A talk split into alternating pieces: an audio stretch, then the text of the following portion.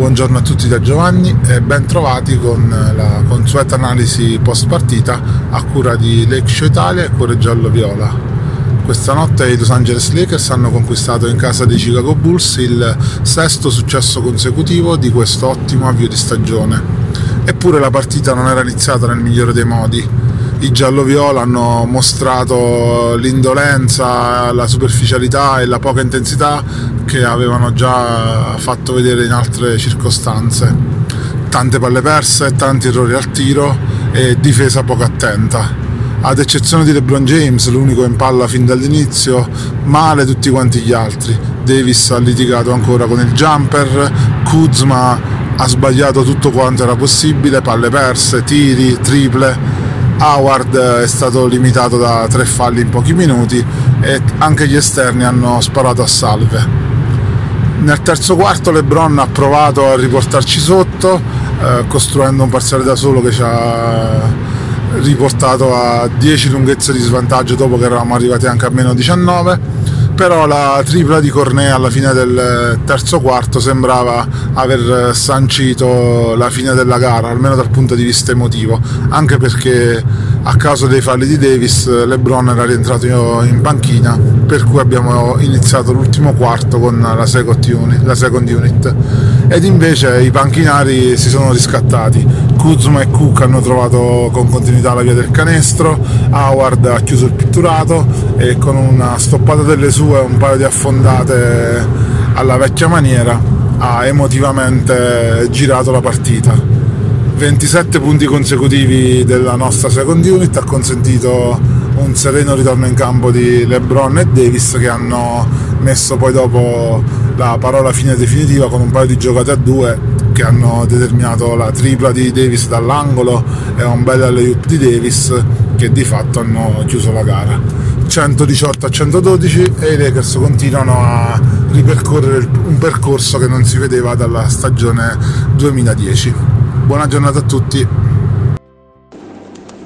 Ciao a tutti, sono Checco e come di consueto vi darò la mia impressione sul migliore e il peggiore in campo in casa Lakers per la partita che abbiamo giocato questa notte a Chicago.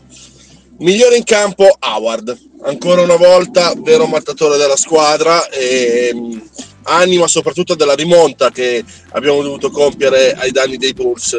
E ha fatto sentire tantissimo la sua presenza sia in attacco che in difesa e ha difeso il pitturato, ha attaccato il ferro in maniera pazzesca anche, anche quest'oggi, una gara clamorosa la sua. Peggiore in campo, sicuramente Caldwell Pope.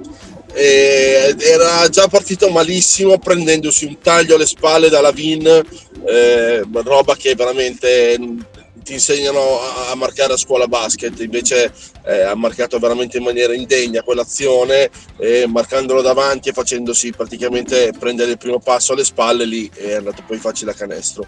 Questo è stato solo l'inizio di una partita tragicomica, eh, soprattutto nella nostra metà campo. Mm niente, il suo inizio è stentato, ci aveva fatto vedere qualcosina durante la scorsa partita, speravamo fosse un attimo in ripresa, invece è tornato di nuovo un calo clamoroso in questa.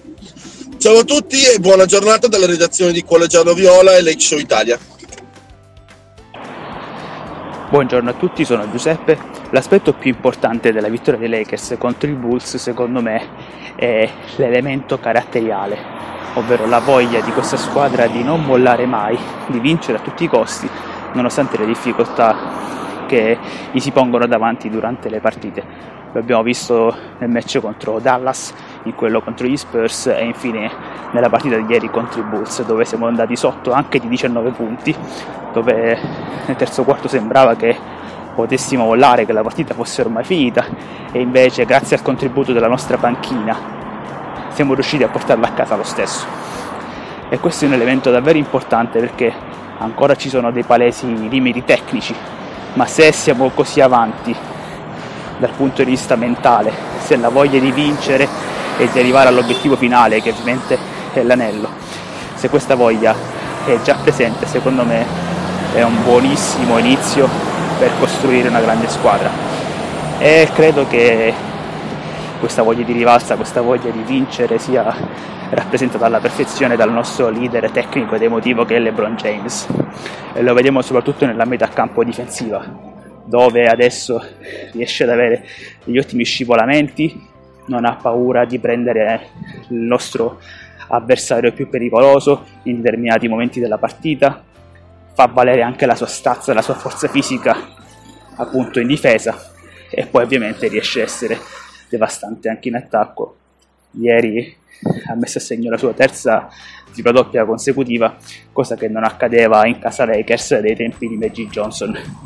Quindi questo aspetto caratteriale e la voglia di LeBron di vincere e di dimostrare di essere ancora più forte, secondo me è l'aspetto più importante da evidenziare e che ci potrà portare molto avanti durante la stagione.